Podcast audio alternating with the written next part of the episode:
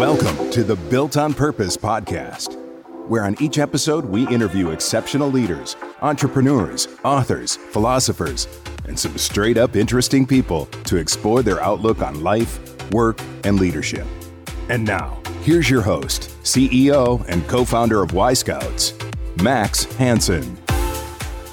Welcome back to episode 82 of the Built on Purpose podcast brought to you by Y Scouts. I'm your host, Max Hansen, the CEO of Y Scouts, where we find purpose aligned and performance proven leaders. Speaking of, today our guest is John Manslove, founder and CEO of Apex Trading and Bushel 44. John, it's an honor to welcome you to the Built on Purpose podcast. Max, happy to be here. Thanks for having me. Awesome. Well, let's um, let's start out by telling our audience what Apex Trading and Bushel 44 does. Yeah, so you know, Apex Trade and Bushel 44 are very similar software platforms servicing the B2B wholesale space. So, you know, Apex is uh, for cannabis, and then Bushel is for hemp, right? Although uh, very close as far as, as the plan, obviously a lot of different regulations. So we separated the two the two platforms. And what we do is really focus on streamlining uh, the wholesale B2B process from you know cultivation all the way to in retail providing a comprehensive solution that allows brands or producers to really stand up the internal operations of their company to run more efficiently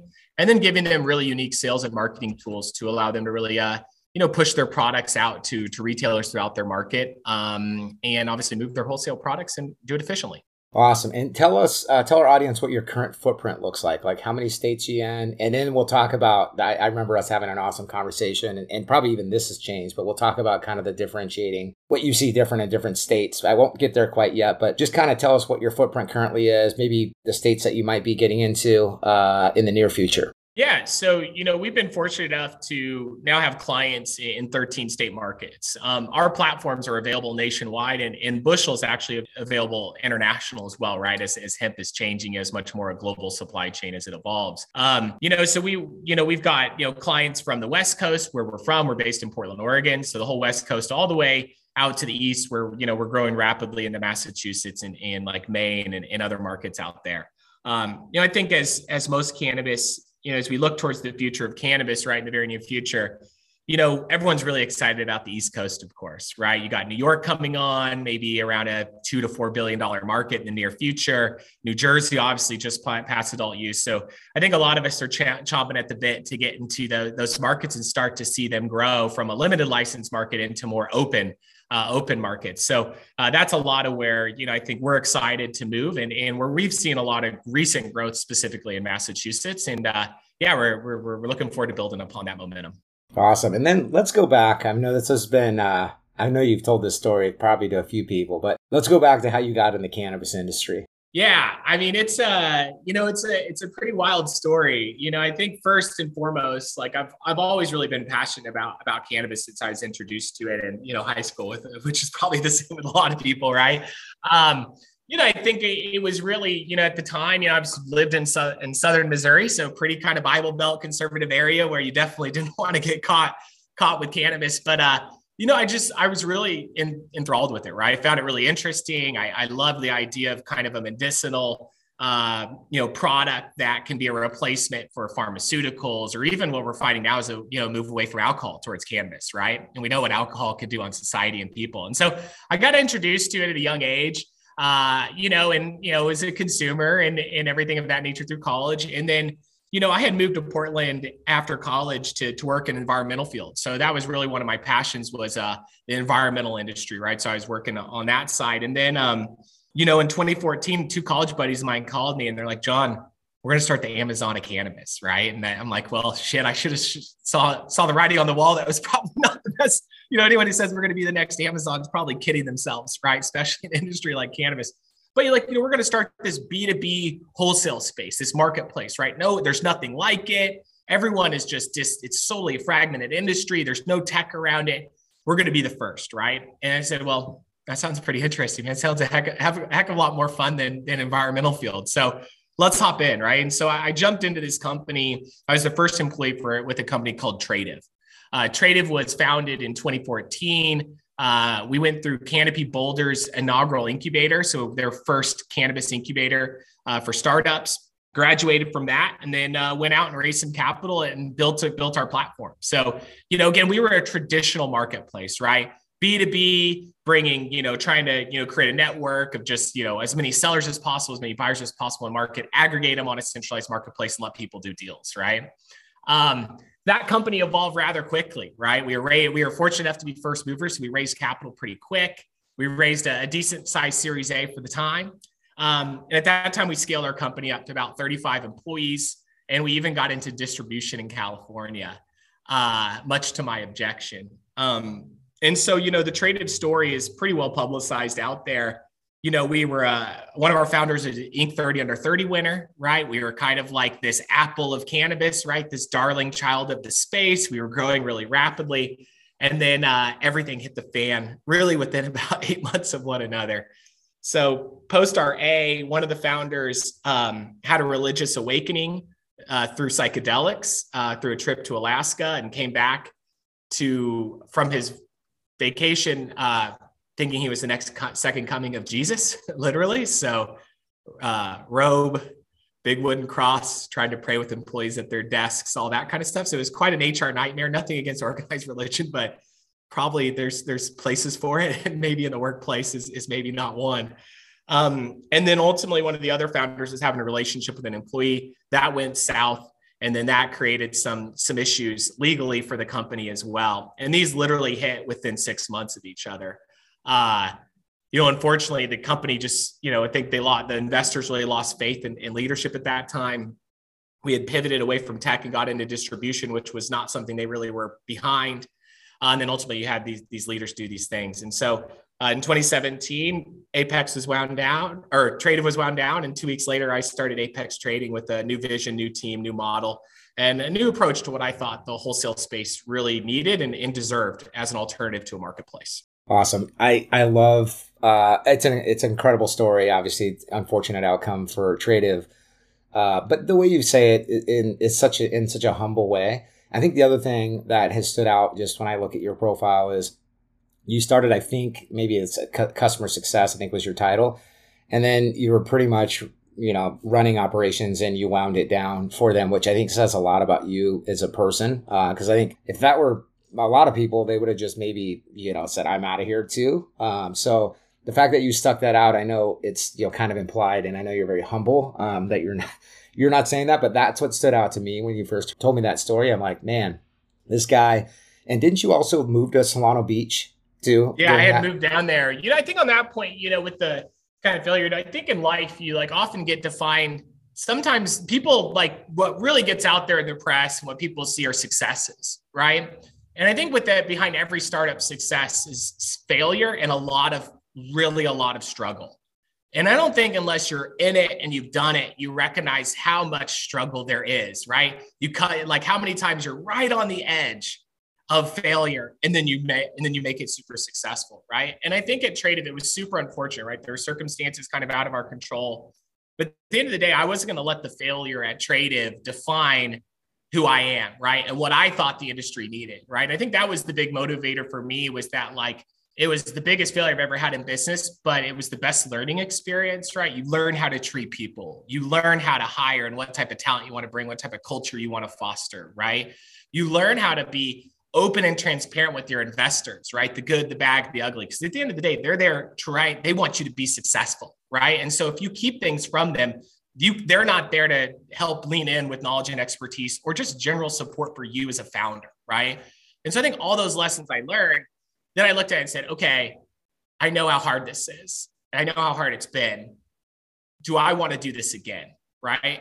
And when I talked to my co founders and I talked to my mentors and advisors, I think all of them said, like, you've learned all these things, right? You have a pretty clear vision of what you can do.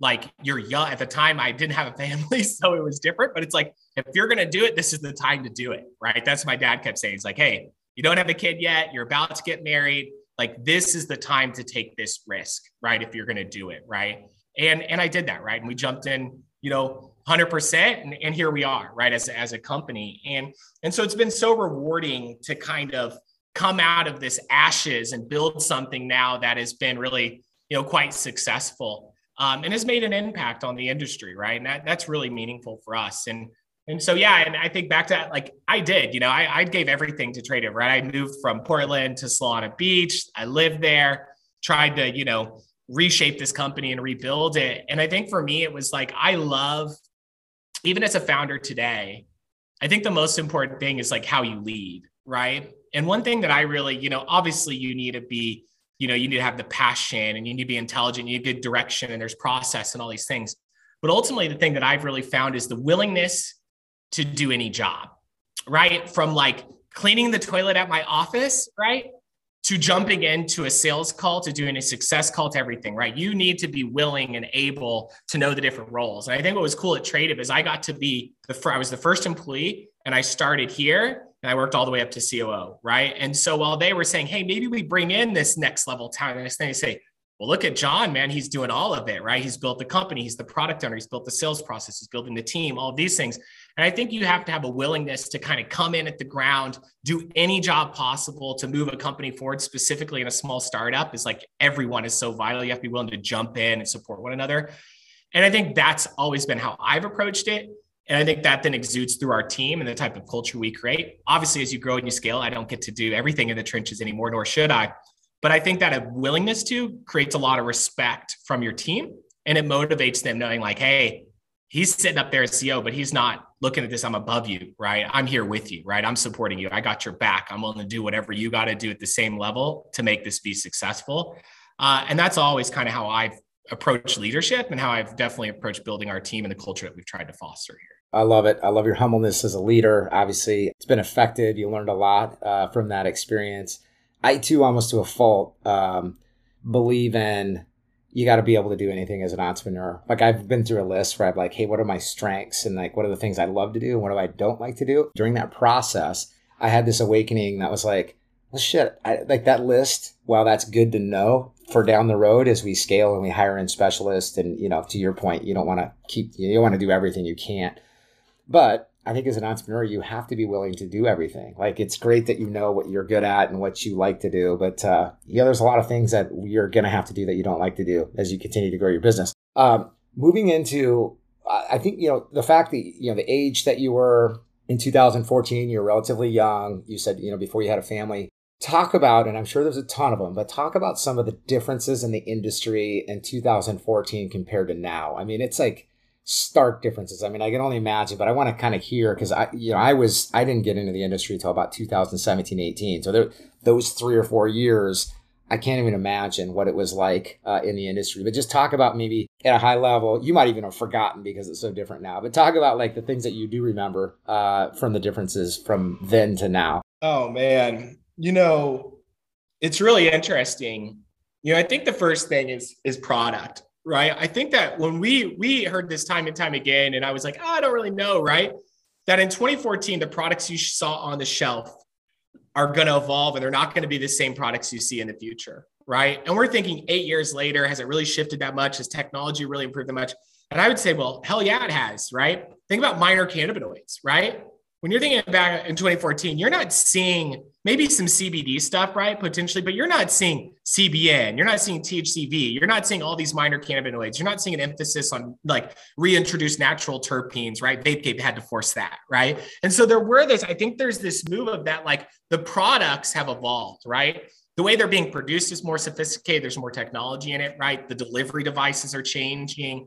The way, if you're eating an edible, rapid delivery, right? The way that it can you know impact the body at a quicker time so i think that we're seeing this evolution of product and innovation that is changing. Now yes it's still similar right? It's an edible. It's a drink. It's a flower. It's this right? But the way that they're being produced right? The ingredients the nutrients, the inputs have evolved, right? And I think we're going to continue to see that, especially as you start to see more of like a pharma angle kind of come into the space, right? And we start to see this evolution there within kind of the nutraceutical or nutra, you know, side of. I don't know if you can necessarily it will always be defined pharma or not, but it'll be in that range. And so I think products have evolved. I think they'll continue to evolve. I think the other thing is the operators, right, have really adjusted, especially as we're seeing on the East Coast, right? In the early days in 2014, the majority of people in Colorado or other markets, the West Coast, who were getting licenses, they came from the illicit market, right? They're the people who pioneered the space, the ones who got us there. They had the footprint, they had the bandwidth, and ultimately the government wanted them to participate, right? That was the big motivation is to get rid of this illicit market, right? And so what you had is operators who knew the plant and knew how to produce products, right? But maybe weren't sophisticated on the actual business side, right? They weren't having to pay taxes before. They weren't having to have technology, right? The guys in Humboldt, and probably there's still a good swath of them that do girls and guys in Humboldt who grew it. They'd have their harvest. Someone would fly over from New York in a van, buy everything and go, right? It was a pretty easy deal, right? And even the cannabis sold itself, right? Now, in the early days, now it's completely different, right? Now the operators are realizing like, for me to be successful, I not only have to think about my cost of production, my cost of sales, my energy, my inputs, my you know my facility costs, everything of that nature to try and make sure that we're producing the best quality product, the lowest price possible, right? But on the other side is then once we harvest and we produce it, we have compliance, we have to see to sale, we have to do tax reporting, so we need a CPA or some accounting person and staff, and then ultimately we got to get a salespeople out there to go and sell this product and then figure out how to distribute it, right? And so we've seen this big evolution from an operator side is either people who came from illicit or like, okay, we have to evolve as owners and operators here. And so they're getting more sophisticated, right? And they're lo- looking at tech, they're looking at bringing in other talent outside of cannabis to help them run and scale those businesses. And then on the other side, you look at the East Coast, they didn't have a big medical market that was existence for 20 or 30 years, right? Now there was a market, but it wasn't a medical market. And so a lot of these operators now it's actually it's big business, right? These are people coming from traditional industry who see an opportunity and they're coming into the space, right? So they are going, they're kind of the opposite. It's like we need to go back and get really great talent to help us produce great products and that knowledge, but we know everything out. We have the other side. We know systems, we know process, we know all this and, and scale. And that's where, you know, what's been really interesting is the operator side and the differences between East and West, right? Um, I think the last is like the criminal element and the um and the stigma around cannabis. When I first joined, when I first started enter the cannabis industry in 2014, it was one of those things when people like, what do you do? I'd always be slightly still, I'd be kind of nervous about it, right? Like, okay, do I say this? Is there a stigma here with this person? Like, you know, my family, right? What's my family to think? And I have some very conservative parts of my family. I'm like, oh my gosh, am I to be like the ugly duckling or the person, you know, the little, you know, child that, they, that no one wants to talk to and doesn't want their kids to be around because in the cannabis industry, this stigma, right? And I think we start to see now this quick evolution of the stigma starting to go away where people get really interested. Oh my gosh, you're in the cannabis industry. What do you think about? It? Oh my God, this evolution, right? And they start to kind of generally embrace it, even if they're not consumers, where they're not necessarily like looking at it as this very illegal kind of thing that's going on that people shouldn't be in, right? And so I think stigma is the other piece, which is cool to see just the embracing of cannabis across cultures and across consumers, across demographics are quickly changing and shifting from when it was more kind of 20, 30, 40 years ago, like longtime consumers. And now you're starting to see people come back who maybe consumed cannabis in the 70s and getting reintroduced to it, right? Or people who've never used cannabis before are starting to say, hey, gosh, I'm on oxy or I'm on these pills or I'm on these things or I'm having trouble sleeping. And oh my, and then they're learning about the plant, they're learning about the benefits, and now they're you know, enjoying the benefits of what the plant and the products can deliver. And so we see this evolution. It's so cool to see how quickly the space is evolving. And even now, right? Like the market dynamics are insane. And we're seeing, especially on the West Coast, a huge pressure on producers to stay alive, right? And and so now we're seeing even differences today compared to like what market forces are impacting growth and scale and prosperity of businesses compared to what they were three or four years ago, right? And so it's very it's ever changing dynamic, and I think what's cool is we're all entrepreneurs, we're all building this thing together, and ultimately pivoting and adjusting as as the market changes with it, right? So it's it's a, it's a lot of fun for sure. Awesome, man! What some great points shared there. Uh, I think the stigma sticks out to us a lot at what we do. When we started recruiting in 2017, 18, we, you know, we, were, we had C-level roles. So we are we are you know, calling, you know, leaders from, you know, big consumer brands. And uh, we, we uniquely take people through a discovery process on the front end. But we had to adjust our process because we had to like figure out whether this person, like what their view on cannabis was.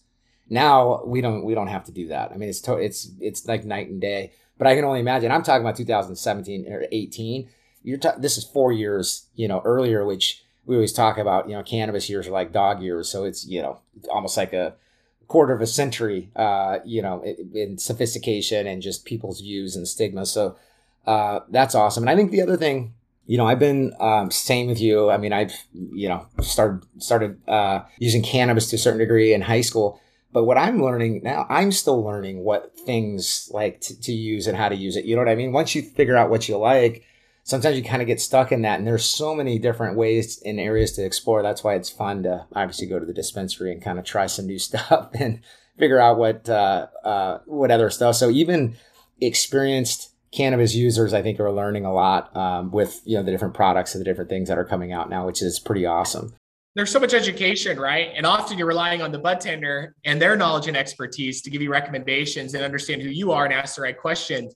And so, like, I think there's some tech that's coming into play. There's a lot of solutions that are starting to evolve and helping a consumer know or identify with the products and the brands that they really that are, are the right fit for them, right? Instead of relying on this kind of mid 20 year old bud tender to tell you what to consume, right? Is like, is there data? Is there education? Is there data? Like, what is there that can help me understand instead of just someone's personal preference of like, the fire flower, that great product that came in, or you know the brand that maybe schmoozed them with extra samples and now they're pushing their product to you, even if it's not the best fit, right? Which happens. So I think those things are evolving as well. And you're right. It's like I think we're going to start to see this thing that I hope will help broaden the consumer eh, to more products and maybe to experience. You know, maybe like I've always been a flower person, but I didn't know that these transdermal patch could really help me with my lower back. I didn't even try it, right? And so I think it will both from the consumer today help them expand upon other products that could benefit them. More on a medicinal side, I think, on that is that education.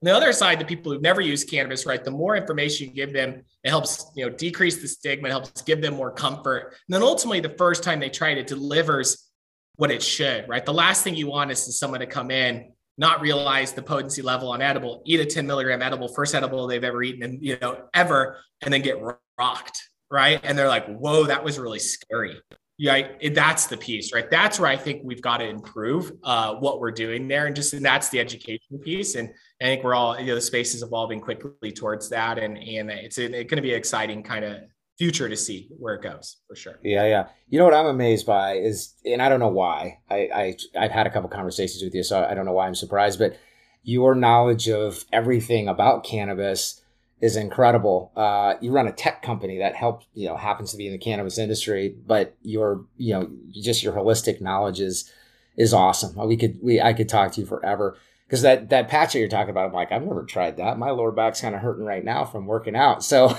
uh, awesome exchange there.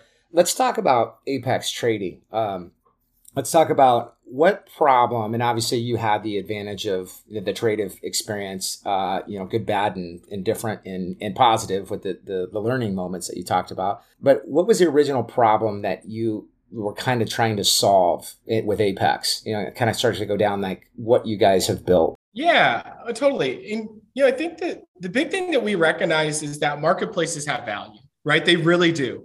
They're great for discovery right they're great if I'm a buyer wanting to just shop and see what's out there to find a great deal. Right. They're, they're great. For, or if I'm looking for maybe a new vendor, I've got a shelf space gap that I'd like to fill, and I want to just go into aggregated marketplace to see this. Right. I think there's a lot of value. They're very buyer focused at the end of the day. Right. And we really understood that, okay, if we're going to be successful at the time when we started Apex, you know, LeafLink had then scaled up, right? They essentially captured all the market share Tradiv left behind when we shut down, right? And then they had raised a lot of money and, and become a first mover advantage with the marketplace. And we really looked at that and said, okay, they're the leader in the B2B marketplace. They're super well capitalized. They got, I don't know if they had founders fund backing at that time. I don't think they did, but they did later, right? And it was a good decision ours not to go and directly try and compete with them with the same model. Because in, ultimately, in a state where there's intrastate commerce, is there really room for multiple marketplaces when you're talking about 100, 100 brands and 300 retailers? Not really uh, ultimately in our, our thought. So we said is, well, let's offer something different, right? When I was at Tradiv, the common thing that I heard is objections to what we were doing in the marketplace. I've worked so hard to build my retail base and my relationships. Why would I send them to a marketplace to see other competitors? Right? Was a huge piece, right? It's like, hey, I have this relationship. I need to protect this relationship. And what you're doing is essentially sending my buyers into an environment where they can see my competitors and ultimately shop me on potency and price, which happens, right? That's how buyers shop typically. The other side was from the craft brands and the craft producers and all that side of the market, right? Was I don't, that's not how I sell my products. I can't stand out here. I can't tell my story here. It isn't how I sell. I am full about that other piece, right? And so we said, well, if that's the law, if that's the objections we're getting with the marketplace, and we're hearing this from really big people all the way down to small craft across every type of supply, every type of supplier, right? From cultivation, extraction, distribution to product. Well, then we need to offer something different. And so what we really did is the vision was, you know, we we created this, you know, essentially a custom storefront solution, right? And so kind of like a Shopify to an Amazon, right? And so essentially in a sales model, allowing the brand to design and tailor their own interface, their own storefront, right? And then from that, be able to dynamically list products, prices, discounts, et cetera, down to each individual buyer. Because we also understood that when you're selling, each buyer might have a different price, might have different inventory you want to see them. It's super complex, especially with variable SKU'd products. So anything that's essentially not an edible or a drink or a topical is variable SKU'd. And there's a lot of dynamics within how those products have to be managed and sold and marketed. And so we felt like the marketplace was falling short there. And so did is we launched the, the, you know the storefront solution, which allows that brand to own the entire buyer experience, send them marketing or emails or links, and allow that retailer just click in and order and only see that brand's products, not get exposed to any competitors, uh, and then have that menu tailored to them so it aligns exactly what they've already agreed to with that brand. And so that was the model to, diff, to kind of differentiate from the marketplace. And then since then, it was really on the back end, we have this really robust, almost ERP. I think ERP gets used extremely loosely in cannabis, uh, which I think is, is very wrong and misleading on a lot of bases. But we also have this eh, other side is that understand that every market's different. Every business operates a little differently. There's a very big lack of standardization across things, right? And so what we understood is that while we have inventory management and a CRM and a marketing tool and workflow and task management, all these other suite of features, every single one of those features has to be able to adapt to the business. You can't just say, well, this is inventory, this is how it's managed on every SKU and every product category across every state. It doesn't work that way. Markets are different. They have different laws, they have different regulations, packaging requirements, minimum like potency sizes, all these things. So you had to make it also agile. And so we actually created all of our features and suites where they can wrap around the business and be able to be customized to that business's processes and wants and needs. And I think that's where we've really been successful is that we allow a brand to own the buyer experience to not send them to a marketplace. And then ultimately on the other side, internally, we're able to customize every feature to meet those brands' processes to allow them to kind of spin up and run a more streamlined and efficient business. Um, this allows us to have clients like Ayr and Curaleaf, some of the biggest MSOs, right? All the way down to your smallest little mom and pop craft grower at Humboldt or Eugene, Oregon, or somewhere like that, right? That's old school. So it's been able to address the needs and wants of any size business, and then ultimately be able to be agile enough to uh, to meet the requirements within each individual state based on on what's what's needed there as well. And talk about for our audience that uh, isn't super familiar with your model. Talk about the different stakeholders within the marketplace because obviously there's you know there's several of them from different angles. I, I love how you guys differentiated uh, from your competitors and kind of customizing that storefront, but talk about the other stakeholders that are involved, both on you know Bushel 44, but same model, same platform.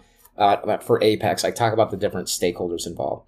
And stakeholders, you mean kind of like client types or cohorts? Yeah, or yeah, different. Yeah, yeah. yeah, the different, different, different people within that uh, that uh, platform. Yeah, and so what's kind of neat is that like you know some of our competitors, some other solutions really focus on the in sale to retail, right? So that last part of the supply chain, the wholesale supply chain, which is retail, right? And so and that's great. But I think ultimately what we really want to do is create a solution that addresses the needs throughout the supply chain, right? And that begins at cultivation, right? And so we're saying, okay, well, a cultivator is going to sell trim or product to an extractor, right? Or the cultivator might sell direct to retail. But at the end of the day, the cultivator might also sell to other cultivators, right? Through genetics and clones, et cetera, right? And so we said, okay, well, we need to create a solution that allows cultivators to sell to each channel, right? And so it begins at cultivation. And ultimately, from cultivation goes to extraction, right? From extraction to product, from product to distribution, distribution to retail. But within that, right, depending on the state, California is a little unique. Most are more open, meaning that like while a cultivator might sell to an extractor, they might also sell to a product manufacturer. They might also sell to a distributor, and they might also sell to a retailer, right? And so with our inventory system and our CRM, we've created the ability for a grower to manage and actually display only certain products depending on where it's moving in the supply chain and dynamically price it based on that. And so we've really tried to holistically address the needs of the entire supply chain. And for us, what we really think is that ultimately, by going back to the origination of the product, the plant, right, and focusing on solving some of the needs there, it positions us for the future. And I and cultivators who might listen to this, I apologize, but the ultimate commoditization of flower, right? And when that becomes a commodity, if you don't have the data and the understanding about how that bulk product is produced and moved and what characteristics determine prices, right? And have the data then in the background to help substantiate or build up and justify those prices at market, then you know, I don't think you're in a position to build what the future of the market might become. And that's something we're always cognizant of is this idea of you know, when and if the flower side and bulk extract side becomes a commodity, who's going to be in a position to actually create a solution to, to for commerce around that, right? Product grading, all the typical commodity trading type things. And we feel like by having a more holistic approach, we'll be in a position to do that in the future. I love it. I love it. Talk about the other thing that was interesting because uh, I've had the uh, luxury of t- talking to you a couple different times. How would you describe the culture at Apex? Yeah, you know, I think what we've really tried, it's, you know, the first thing is it's a very plant first mentality, right? And so my employees, they don't have to consume cannabis, right? Like literally, like I, hey, no problem, right? But what you do have to do is say you have to have passion. You have to have some connection to the plant, right? Meaning, do I have a family member? I think everyone now has someone that they know has been impacted by cancer or some type of disease, right? Who maybe found cannabis as an alternative or a way to help them through that time, right? To deal with pain, to help with appetite, whatever it is, right? There's this connection of saying, I have someone I know who's dear to me who benefited from cannabis. I have a passion to get that into more people's hands, right? To build the plant and build and make this plant, right, can heal the world, right? This mentality of it can heal the world or it can at least heal one person's needs, right? And ultimately through that can heal the greater masses. So I think for us is this idea of you need to be, you have to have a passion about the industry, right? It's so hard in a startup and even more so in cannabis. If you don't have that passion, you're not going to make it, right? You just won't make it. We're too demanding. We're, you know, we have, we ask too much of our employees. That passion is incredibly important, right? And I think the other side is it's a passion for the plant, it's a passion for the client. I think, you know, was something that we take a ton of pride in is providing the best customer service, hands down, of any industry, of any software out there, period. Right. And our clients will say this time and time again is that anytime I need support, you're there. Anytime I need training, you're there. You reach out proactively. The moment we have all this tracking, we're like, hey, the moment we see something slightly like a flag on an account, we're there and we're helping. We want to help that account, right? They're like, gosh, how'd you know? And like, because we're tracking, we're here for you, right? And so I think for us is that idea of like the plant and then the passion for the client delivering the best service possible, both the best technology, but then also the best customer service and sales experience we can. Um, and it's something that I think those two kind of pillars have allowed us again to be pretty successful as a super small company, right? We're 13 employees, so we're very small, right? But and we have over 2,000 clients. But uh, that passion is what has allowed us to scale and, and deliver what we think is a, is a great platform and, and a great service that clients enjoy. Awesome. I love it. Talk about, you hit on a little bit there, but, and I'm sure there's lots of them, but just the, ones that stick out. What were some of the biggest challenges while you were building your product? Like, were some, some of the complexities where you're like, holy crap, this is a little bit more complex than we thought? And then you had to solve that solution, that, you know, solve that with a solution as well. You know, I think the thing is, is that like by being very engaging with our clients and wanting to hear their feedback and that customer service thing, you get with a hell of a lot of suggestions, right? Lots of suggestions. So you could like, we always say we have a we have a development roadmap a mile long, right? Anyone is always going to say that. We've shortened it down quite a bit. But I think the thing that we've really looked at is that like in the early days was look at and go, oh my gosh, we're getting all this feedback of things that we need to do, how we can improve, what we can build, what's going to benefit an individual business, right? But then taking all of that, aggregating it, and then weighing it a value, right? Okay, here's this one account. We really like these people. They're a great brand. They have a lot of value. Do we want to do like development based on their needs? Or do we want to make sure that we're looking at things holistically of what's going to benefit everyone and prioritize those before others? Right. And so I think in the early stages of tech, especially in an industry as like new and emerging and as kind of dynamic as cannabis, um, prioritization is really key, right? And focus is really key. Um, I think that we, you know, did a really good job having obviously been in the tech cannabis space prior and then having been a product owner really well at that, right? And really being able to weigh things. But I think that's always a challenge. Um, and then ultimately, I think the other side is getting people to to adopt and see the value, right? And and this comes back to the sophistication piece. Is that there's a lot of operators and a lot of our early clients, right? The kind of the legacy operators is that they look at us as the value is the sale, right? Like, can I get a new sale? can I use this tool to get new sales, right? Are you bringing me new sales, right? I'm like, well, yeah, we've all these tools enable you to do that. But it was it's hard to sell on efficiency and get people to recognize the value of efficiency and the cost of sales, right? If they don't understand it internally, then it's really hard to sell them on that on a platform, right? And so getting people to recognize all of the steps they're doing today and if they were to consolidate everything into one centralized platform like we deliver, the value of efficiency that would deliver for their company and actually putting a dollar to that, right? More, more often than not, they put a value on that sale and not efficiency and recognizing like, oh my gosh, if I lean into this tool more, instead of managing my inventory in three different areas or instead of giving buyers four different routes to order and then having to do all these things can you know try and consolidate and keep things accurate et cetera and how much time i'm spending here if i just put it all in one spot I could get the reporting I want. I know exactly where orders are. I know exactly what each team member needs to do, all of these. And so I think that's something we're always challenging with and looking to overcome with the people. I think it's just the nature of the industry. And I think you face this in a lot of industries as well when tech starts to come into it and they haven't had it before, is there's a there is a kind of a, a pushback against it, right? I think you you just typically overcome it as the market evolves and as people see, oh my gosh, this is super important. So I think that's probably where some of the bigger challenges for us. And then outside of that was just you know, I think raising capital in this space is always a struggle. You know, I think overall is, you know, in cannabis, you have a limited pool of investors who can even touch the space or want to touch the space, right? Of those, how many actually have funds or deployable capital, right? Of those, how many like or you align with what their thesis is, right? You don't have overlap on portfolio, right? And so we have a lot. Here's this this one of the fastest growing industries in the space, right? Especially that you see crypto, you know, throwing down.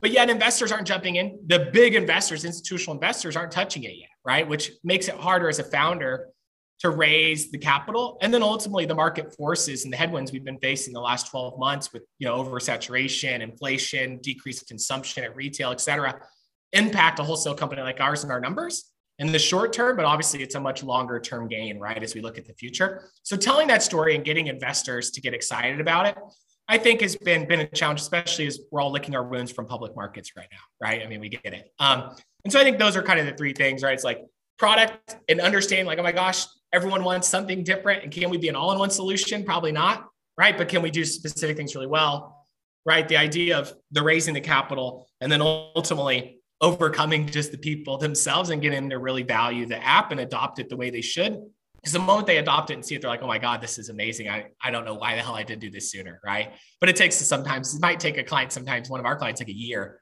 to do that. Right. But eventually light bulb goes off and then they're clients for life. Got it. And talk about like, I've been uh, really awestruck and amazed, uh, honestly, about just your knowledge about cannabis in general. Like, I know you got focused in your product and Canatech and that side of things, but just the way you understand everything.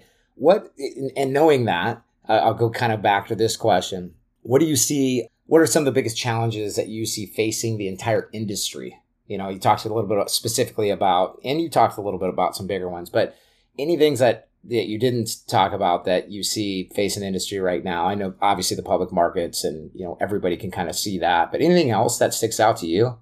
You know, I think that I think your legacy operators and some of these the smaller craft kind of medium sized businesses are facing a ton of pressure right now, right? Um, if we think about like Massachusetts in general, right?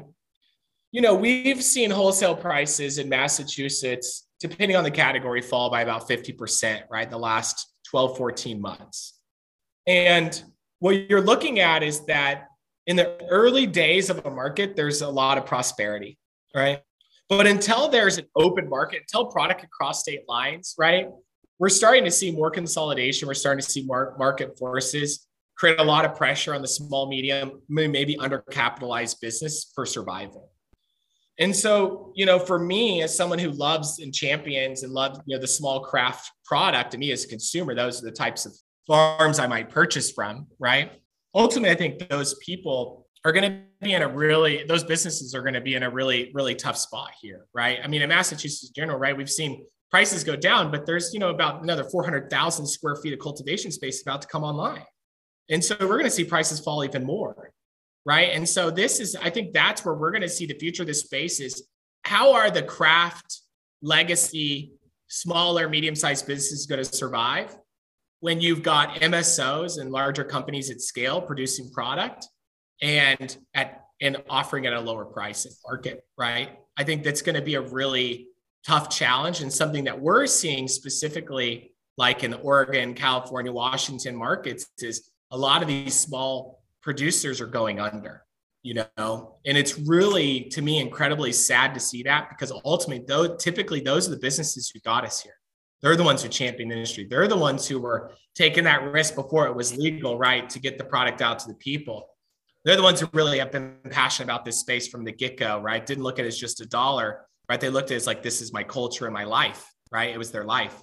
And so i get concerned that as the markets mature and evolve, the uh, the legacy kind of crap people are going to get left out. They're going to get squeezed out of the market. Yeah, and on that note, uh, what are your thoughts of big pharma? I mean, just this is an assumption. Thoughts of big pharma in alcohol, tobacco entering the cannabis industry? Yeah, I mean they already are, right? As, as we see that in different different deals they're doing, right? Um, you know, I think ultimately, you know, cannabis is a vice industry, and so you would expect alcohol and tobacco to move into this space, right? And I think pharma on the same side, right? They see, oh my gosh, this is a threat. We need to come and start trying to, you know, I think it's the natural evolution of, of the market as it matures. You know, I think there's a space, I hope, I really hope that there is a space for the legacy craft, small craft producer, as well as the MSO, as well as the pharma, and as well as, you know, maybe the, the big tobacco alcohol. You know, um, I mean, you see, you know, Scotts Miracle-Gro making moves into the space through, you know, touchdown ventures. You know, you see a lot of these groups through kind of third party or whatever, like getting into it and dipping their toes, not directly, but indirectly, right, through funds or things. So it's there, it's happening. Um, I think it's, you know, you're not going to prevent it. I think that, you know, I hope though that those companies um, recognize what the industry is, what the plant is, right? What it offers, what it provides, you know, who got us here, et cetera, and build some teams and some departments to at least hold on to some of that. Um, but ultimately, corporate's going to come in. Corporate cannabis is kind of going to be one of the few big parts of the future of the industry. And it's really up to the small craft, smaller producers to band together, to create collectives, to create groups, to create you know, whatever they can to combine forces to withstand the big the the onslaught. And the onslaught's happening, right? I mean, there's no stopping it. Um, but you could slow it or you could counter it if the small. But I do think it takes the smaller companies banding together in ways to uh, you know be able to survive right and, I, and, it's unique you know i think when i was out in massachusetts it's like the msos versus everybody else and i think everybody else they really band together and they support one another they're super community driven right and they're fighting it, right? And they're working hard. They're trying to push legislation. They're supporting one another. They're like interworking together to be successful. And it's so cool to see that community. And I think that it's needed in some of the legacy markets instead of fighting against each other. This they got to come together to be to fight for survival. Uh, and and I, I think people are starting to open up to it for sure. God, yeah. You know what? It made me think about uh, tobacco, alcohol and tobacco getting into the cannabis industry, I think it's similar to you know Coke and Pepsi when they just start buying all the water companies because they're like, oh shit, we probably don't need to quit selling sugar water, which is probably worse than selling something a little bit better. Uh, so I never really put those two together until you know you shared that. Um, the question, just it's just in general, when the day comes away, and I know it's probably further down the road when the day comes when you step away from Apex trading and Bushel 44, what's the one thing you want to be remembered for? The biggest thing for me is like, yeah, if you think about legacies, right? And I think we've talked about this. I'm a pretty you know, I have a lot of humility. I don't really have an ego in this. Like, I, am like, I just want to win. I want to deliver a great product, right? Like, I'm not the, and there's people out there, the cannabis celebrities of sorts, right? They try and build themselves in this moniker, this thing that's this, you know, whatever of, of cannabis. And I've never been like that, right? I'm, I kind of would rather be behind the scenes, building a great product, delivering it, and let my team be out there being the ones getting all the accolades and whatever it is, right? It's just how I, I do it, you know, from more of a humble standpoint. But you know, I think the thing that I really would like to, you know, Apex to be remembered by, and maybe me is first is for an individual, like, you know, when you're in it, you don't necessarily always realize how hard you do realize how hard it is, but reflecting of like, oh my God, I had to put so much into this and it was so hard. We overcame so much, right? For me as an individual, I love, you know, someone to look back and go, that is an amazing story. That's someone who literally like went through one of the hardest challenges ever at Tradiv, picked themselves up, had the determination, drive to do to do it again, right? And, and that story in itself, to me, like is is something that I take a, a lot of pride in, right? And something that I think individually is something I would like to you know people to recognize. But the company in general is we made a really meaningful impact on the space. That's the biggest thing for me, right? It's not you know the money is important right the impressing investors and having this thing is important i'm a startup founder i had an exit all that stuff is really cool right like it's amazing and it's a part of it right right i've had businesses you said who i had a grower who signed up out of eugene oregon a few years ago they've been with us for i think almost three years now when i met them they were on carbon copy for invoices like writing a bill of lading and leaving out like leaving a pink slip behind as an invoice for the retailer, right? I was like, dude, what are we doing? Like we're back in when I was a little, you know, when I was in, uh, I had my first job when I was 14. Like I remember doing this. Like, what are you doing, right? We've seen them be able to scale their triple the size of their grow and triple the size of their their revenue and sales into stores literally by the tech. And they've said, I would have never been able to do this if it wasn't for you guys, right? And your technology, right? We've had other companies say, you know, I wouldn't have been able to scale into multiple states and run this business the way we are without this technology. It's been the backbone of our business and our success. To me, that's the most important thing, right? When I hear that, when I hear from a client like you guys have the best customer service, the best support possible, your team is always there. I always feel like you have my back. You're like family. You're almost like my own staff, right? That's meaningful to me, right? That's what really drives me every day. That's what gets me excited. The rest of it is, you know, great, right? Those are side things. But this at the end of the day is if we leave, you know, at the end of the day, when, you know, we step away, if we look back and say Apex Trading made a huge impact on our clients, it really helped them be successful, right? It got them to where they wanted to be. And ultimately, you know, supported the industry through its changes um, and gave something that was super valuable. That to me is killer, right? That that that is the most like that's if I walked away, even if we were to let's say we don't get where we want to go at the end of the day, right? But if I can look back and say we did it with grounded in ethics and value, plant first mentality, we worked our butts off every day to deliver the best product, the best customer service, and we tried as hard as we humanly possibly could, right? And we did make an impact, even if we don't get that huge exit. I can walk away with a smile on my face, knowing like, right, we did it. Like, maybe, yeah, maybe we didn't make a hundred million dollars, right, on exit or something, but did we do that? And to me, I think that is something I can still walk away with a smile and, and a lot of pride and what we've created, right? And, and, it's not, and I would say any founder out there or somebody's thinking about being a founder, just like, just recognize how hard it is, right? And the struggle it's going to be, uh, and how much grind, determination, grit it's going to take. Um, and that, you know, we're going to do it's like, you know, a lot of startups fail and you have to be willing to look failure in the eye, but know at the end of the day that you did everything humanly possible to get there. Um, and you got to be willing to, to, to take that right and, and, own it. And so that's me man. I mean it's me it's like ultimately you know make that meaningful impact on the space and hopefully for the future of the space as well. Love it. I love it. You're uh, a humble leader. I commend you.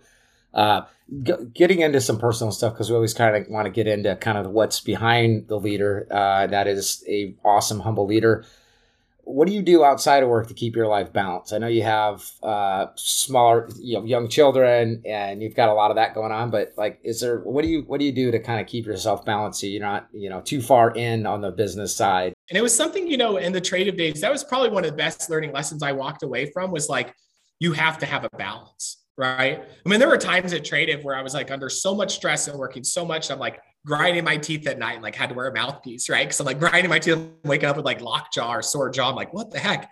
That's the stress, right? Like if you just live in your work, you will, that will become you, right? You will like, it will overcome you and it will dominate your entire life, right?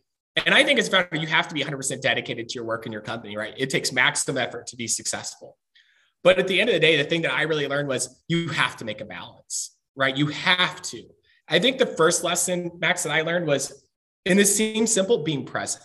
It is so easy with Slack, Slack specifically, right? I think we all have Slack on our phone, and I've read articles li- li- recently about the pushback of Slack and how it creates no work-life balance. Is you got to turn that damn thing off, right? You got to when you get home. When I go home to my daughter, right? I've got a 19 month old. I dedicate two hours to my family every night when I get home, right? I make a purpose to be there, to be able to put her to bed, read her a story, give her dinner, and then spend an hour with my wife, right? Um, to give her time. But that time can't be spent also thinking about your phone or your work or looking at Slack or looking at email stuff. You need to be present. I think there's times in my life and in, in the founder life where, you know, I have so much going on that I'll be at home eating dinner. My wife's talking to me and just going for like 15 minutes. I didn't hear a single word she said, right? I'm sitting there, I'm, but in my mind, this is where I am. I'm in my brain. And I think it's a, a practice that I'm constantly working at is being present. That's the first step, right? Is just carve out an hour or two and be present in the moment for those people and know that work will still be there at nine or 10 o'clock when you want to turn your phone back on or look at Slack or check an email, right? But that time is crucial. So that. I think the other piece was, you know, I, I work on weekends a bit in the mornings, but I don't the rest of the days typically, unless it's a pressing, you know, weekend or something. I do that time to do things that are very passionate about, right? So whether that's camping, especially in the summer, right, which is like a lot of camping, a lot of hiking, shows, concerts, whatever we can to get out and just enjoy life in greater Oregon, right? Where I live. It's beautiful. You got to get out and enjoy, right? Playing a round of golf, whatever it is, right? Something that you're passionate about outside of work, you got to find time for those things, right? Because at the end of the day, you only have one life to live, right? We don't want to just live at work in the whole time. I mean, some people do, but me personally, I, I, there's other things I really enjoy outside of work as well. And then I think the other the other piece was really um, you know, being there on the weekends, but also, you know, empowering your team is the next thing. You got to be willing to like let your team make decisions and be empowered so that you're everything's on your shoulders. So when you step away that weekend or when you take that vacation time, you really can be away, right? And you've empowered people to make decisions. I think that's the last thing, you know, that I would say is is those pieces. So uh, those are things I'm always practicing, always working on. It is so challenging though to balance, right? Because you've got this thing, you have shareholders you're beholden to, people, typically friends and family. You have all these things driving you. You don't want to fail. You have all these moving pieces. At the end of the day, you still have a life, right? You still have a family, you still have these things, and you have to balance them. Um, you know, I, I think there's entrepreneurs like an Elon Musk or certain people who they that's their work, right? They're they work 14 hours a day, they sleep in their offices, they're there on the weekends and different things. And I think you know, maybe that's what it takes to become the world's richest man. I don't necessarily have aspirations to be the world's richest man, right? Um, I'd love to provide for my family. I'd love to provide them a comfortable life, right? Uh, I'd like to, you know, obviously work something I love doing that's passionate about. But then, hey, you know, if uh, the most important thing to me is my family, right? Like Apex Trading doesn't come before my wife and my kids, right? Uh, they're the most important thing to me. And while I dedicate probably 80, 90% of my week to my work, that other 10 20% is crucial and you got to be all in on that for your family and, and that's i think where i'm something i've learned and something i'm always as a young entrepreneur working at and, and being very cognizant of in my daily life as well so. man i appreciate the transparency and uh, i have a wife uh, whether i like it or not i think it's a positive thing but when i'm in that space that you talked about like when i'm not there she'll say what did i just say to you so she'll actually test me, and I'll be like, I, "Sorry, I'm, I'm I got something going on. I just need to let it go." So uh, all that was landing with me. I'm like, "Oh my gosh, I think uh, I think our brains, uh, you know, work similarly." Um, but so uh, we've reached kind of the last. I'm going to finish up with the last segment. We do this with uh, all of our guests. Um, uh, it's we have a, a Y Scouts leadership model for hiring, and we believe the best leaders on earth they consistently demonstrate uh, three things, and I'll ask questions around these three things. But the three things are being a relentless learner, developing others, and driving results. So I'll just ask a random a question. Actually, it's not random, but a question from each one of those categories. So learning relentlessly, what what was your biggest life learning to date? And it could be a person, it could be a, an experience, it could be any of that. It's there's no right or wrong answer. Know, I think one of my biggest biggest lessons, and a lot of it is I'm a natural born leader, right? And so I love leading people.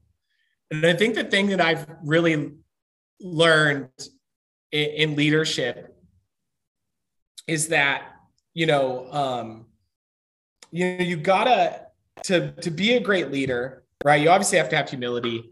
You gotta you know be at pace, but you got to be willing to um, put yourself in everyone else's positions as well and understand that like they're not you, right? Like if I held everyone to my pedestal and what I expect for myself, I would probably be the worst leader and worst boss there is, right? The thing is, is that you have to be reflective of the individual. Um, and that you have to make sure that every engagement, every way you're working with them, you're tailoring it to the to those people, right? And this is in general of like friendships and with family and in work, right? Is that just overall being like empathetic to people, having humility, but all, you know, looking at things, you know, realistic and just being there as like this whole rounded individual. I mean, I don't know if that's like a very good way to quantify a great. I could, if I thought about it more and have more time, I could really pinpoint exactly what I'm trying to get at here. But I think my, you know, in a life lesson is you, you have to work hard to be successful, but you got to do it the right way, right? Values, ethics, grounded. You never go for the quick dollar if you feel like it's wrong, right? If you have something feels wrong in your gut, it's probably wrong. Those types of things is where I've really learned. I think that's in leadership in life. And then speaking of developing others, who or what developed you the most in your life? It can come off as kind of a similar question, but you know, if was there a person or you know, a, a like schooling or anything like that that developed you the most? You know, you know, I'm fortunate to have amazing parents, right? Like I talk to my parents every week, if not more often.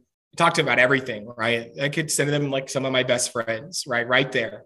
Um, and I'm fortunate, really, really fortunate. Um, you know, I'd say that my parents uh, were the biggest driving forces behind me and where I am today. Right. It was my dad was you never quit. When you start something, you never quit. Right. I was a huge athlete. And there were times where I hated a coach. Right. And we get halfway in the season, begin the season. I'm like, I can't do it. I hate this coach. You know, we're betting heads, we don't align, et cetera. He goes, Did you start it? Yeah, you're going to finish it. And you're going to give it maximum effort. Right. And so I think the thing, and my dad, and the other thing my dad is you're gonna you're gonna own your your mistakes, right? I remember first time my dad caught caught me with cannabis, right? I went to a trip to Colorado with my friends. I think I was 16. Uh, bought some weed in Pueblo, you know, from a guy and whatever. I left a pipe in my dad's car. I took my dad's car to Colorado and I left it in the car. I couldn't find the pipe. My dad's on a road trip for work. Lo and behold, he finds a pipe in his car. He's pretty pissed because he's been driving around the country with the marijuana pipe in his car. So get home, we have the conversation, right?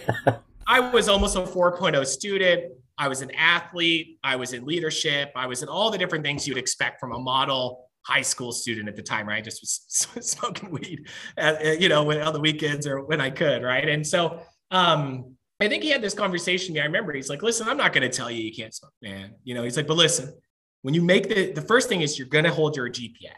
You're not going to dip below 3.8. You're going to do extracurricular activities and you're going to stay involved in the same thing. We're not going to let you just kind of whatever. Okay, let's agree to that. And number two is if you get caught and you get in trouble, you're paying it. It's on you. I'll help you, right? We'll help you get a lawyer, whatever, but it's on you if something happens. You're paying it, right? You're going to do the time. And lo and behold, you know, my first year of college, I got caught with weed and I had to pay, you know, do some community service and different things on that. Right. And so I think that was the biggest thing is that number one, it's like you're you're an adult, we're gonna treat you like one, we're gonna give you responsibility. And at the end of the day, you're going, you know, we're never gonna let you quit. Right. We're gonna have that drive, we're gonna have that motivation, we're have that thing. And I think for me, that was like as I've looked towards and reflected on what's made me who I am, it's a lot of those lessons, right? It's the accountability and the pushing my parents had around great. You know, you got to have grades, you got to be involved in school. You need to do extracurriculars. You need to be bought in here, right? It creates all these, you know, structure and accountability and lessons of life and stuff. And I think that was great, right? And the other side was, hey, as you become an adult and you do these things, realize that every decision you make could have ha- has repercussions, right? Whether good or bad. And I think those are the biggest things that, you know, some life lessons I learned. I think my parent, you know, very fortunate, of course, to have those, those strong parents and, and ones that really kind of stood up those values and ethics for me as a person. And, and I think that's what's, you know, why, why I'm here. Love it. I love it. And then, uh, kind of last but not least, what would you say your biggest successes to date? And again, this could be anything personal, professional. I know it's a big question, but, uh, I love asking it just because I've had such a wide spectrum of answers. Yeah. Oh my gosh. Biggest success to date. Um, you know, it's interesting. I was like an all-state track, you know, all-state athlete. Um, had offers for you know D1, you know, more uh, D1, D2 college football, right? All these things, right? It's a pretty successful athlete. Things. I think, you know, my biggest success uh, today is, yeah, it sounds I mean, I, I think it's my family, man. I, I, you know, it's like I have an amazing wife who's my biggest champion, my biggest support. There's no way Tradiv or Apex, or I would have made it through Tradiv and started Apex and be where we are if it wasn't for my wife, right? Um, and then like our beautiful daughter, right? And, and that I have so much passion, so much love, and so much support. Um, you know, it's like it's like, gosh, I made a kid. Is that what makes me successful? Right? I have a wife. That's me successful. But I think that that strong family, what we've been able to build, how we're supportive one another. You know, I look at that. I'm like, I'm so fortunate, right, to have that. And, and I think that you know, in general, no matter what happens in professional life or anything like that, my, you know, I still have this amazing family, and I'm so fortunate to do that. And I would say that's probably, you know, my biggest success is, is being where I am because of the family that we've we have and the support we have. And that's our greater family too. It's the extensions of everyone is is so so amazing. And so i think that's probably it. Yeah. Love it. Love it. And then uh where where can our audience find you? Your uh your url is is apextrading.com is that right? Yeah. Yeah. I'm on linkedin um all that good stuff. Yeah. We got an instagram and social all those. So yeah you can find find us at apextrading.com um you know I'm just first name at john at apextrading.com. So if you ever want to shoot me an email or anything, I'm there, always responsive. And uh, yeah, and then obviously through through LinkedIn if anyone ever like to connect. Pretty easy to find me. There's not too many John Man loves out there. So for a pretty quick search, there's only going to be a few. So you'll you'll you'll find me. Yeah. Awesome. Awesome. Well, you've been amazing. I honestly feel like I could there's so many other questions that I had. I probably got through I have kind of a general like loose list of questions. I probably honestly got through like 20% just because the the your answers and just the dialogue was so good. So I appreciate your time. You've been listening to the Built on Purpose podcast with Max Hansen, brought to you by Y Scouts. You can find all of our past and future podcasts at yscouts.com. John, thanks a lot for your time. Really appreciate you. Thanks, Max. Appreciate it. Thanks for listening to the Built on Purpose podcast, where on each episode we interview exceptional leaders, entrepreneurs, authors, philosophers, and some straight up interesting people to explore their outlook on life, work, and leadership. You can hear any of our previous shows 24 7 wherever you get your podcasts.